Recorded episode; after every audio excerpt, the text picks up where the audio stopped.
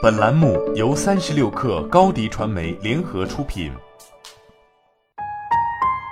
本文来自微信公众号哈佛商业评论。与30年前相比，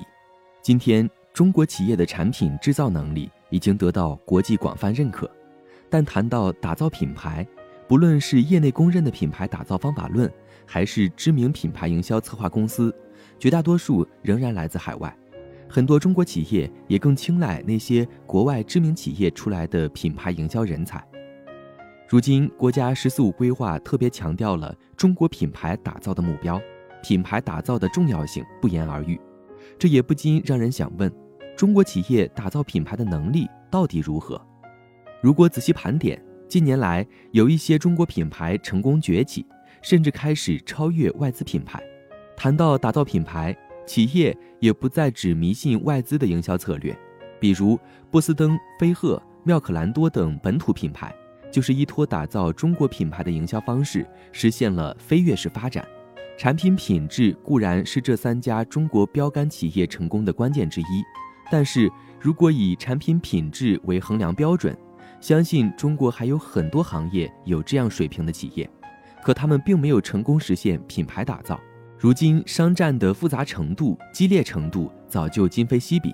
而品牌作为企业重要的护城河，构建需要更强的战略素养，这里面包括战略能力、战略魄力和战略定力。品牌打造所需要的费用从来都不是一笔小钱，尤其在当前信息粉尘化的时代，企业们既在供应链和产品品质方面舍得投入，更在品牌传播上舍得投入。一般行业的跟随者都喜欢模仿行业第一，但在自己还是行业跟随者时，都做出了开战的决定。这样量级的战役对企业而言放大了机遇与风险，对于企业家自身的战略魄力考验巨大，而这一点确实是外资品牌在决策时不容易达到的。品牌打造不是短期就能实现的事情，品牌力提升转变为市场份额的提升，往往也有滞后性。我们看到的这些企业增长表现绝对是行业中的佼佼者，但是他们从战略发力到实现第一都用了3到5年的时间。在这么长的时间中始终心无旁骛，保持战略的聚焦和持续的发力，需要非常强的战略定力，实属不易。近10年来，虽然央视饱受互联网冲击，可目前仍是为数不多能够在国内实现广谱人群覆盖，同时树立品牌势能标杆的媒体。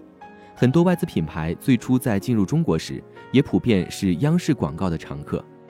相对而言，国外并没有电梯媒体，这使得很多外资品牌很难理解电梯媒体的威力。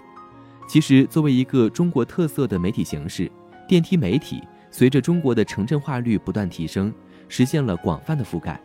以分众为例，4亿城市人口的覆盖力使它成为了绝大多数城市消费者在生活和工作中最为常见的媒体形式之一。电梯媒体往往被中国消费者吐槽太过强制，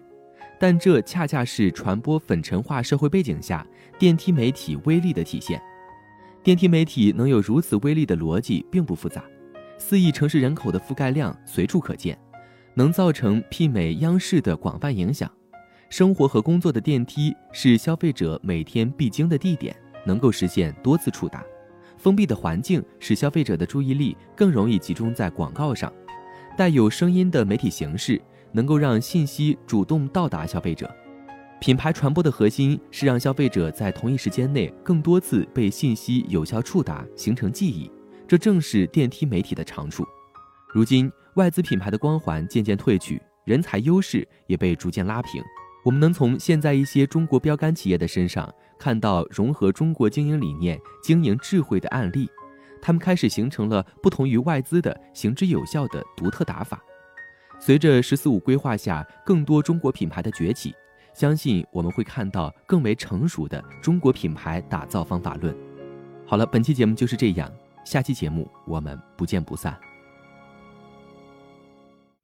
高迪传媒为广大企业提供新媒体短视频代运营服务，商务合作请关注微信公众号高迪传媒。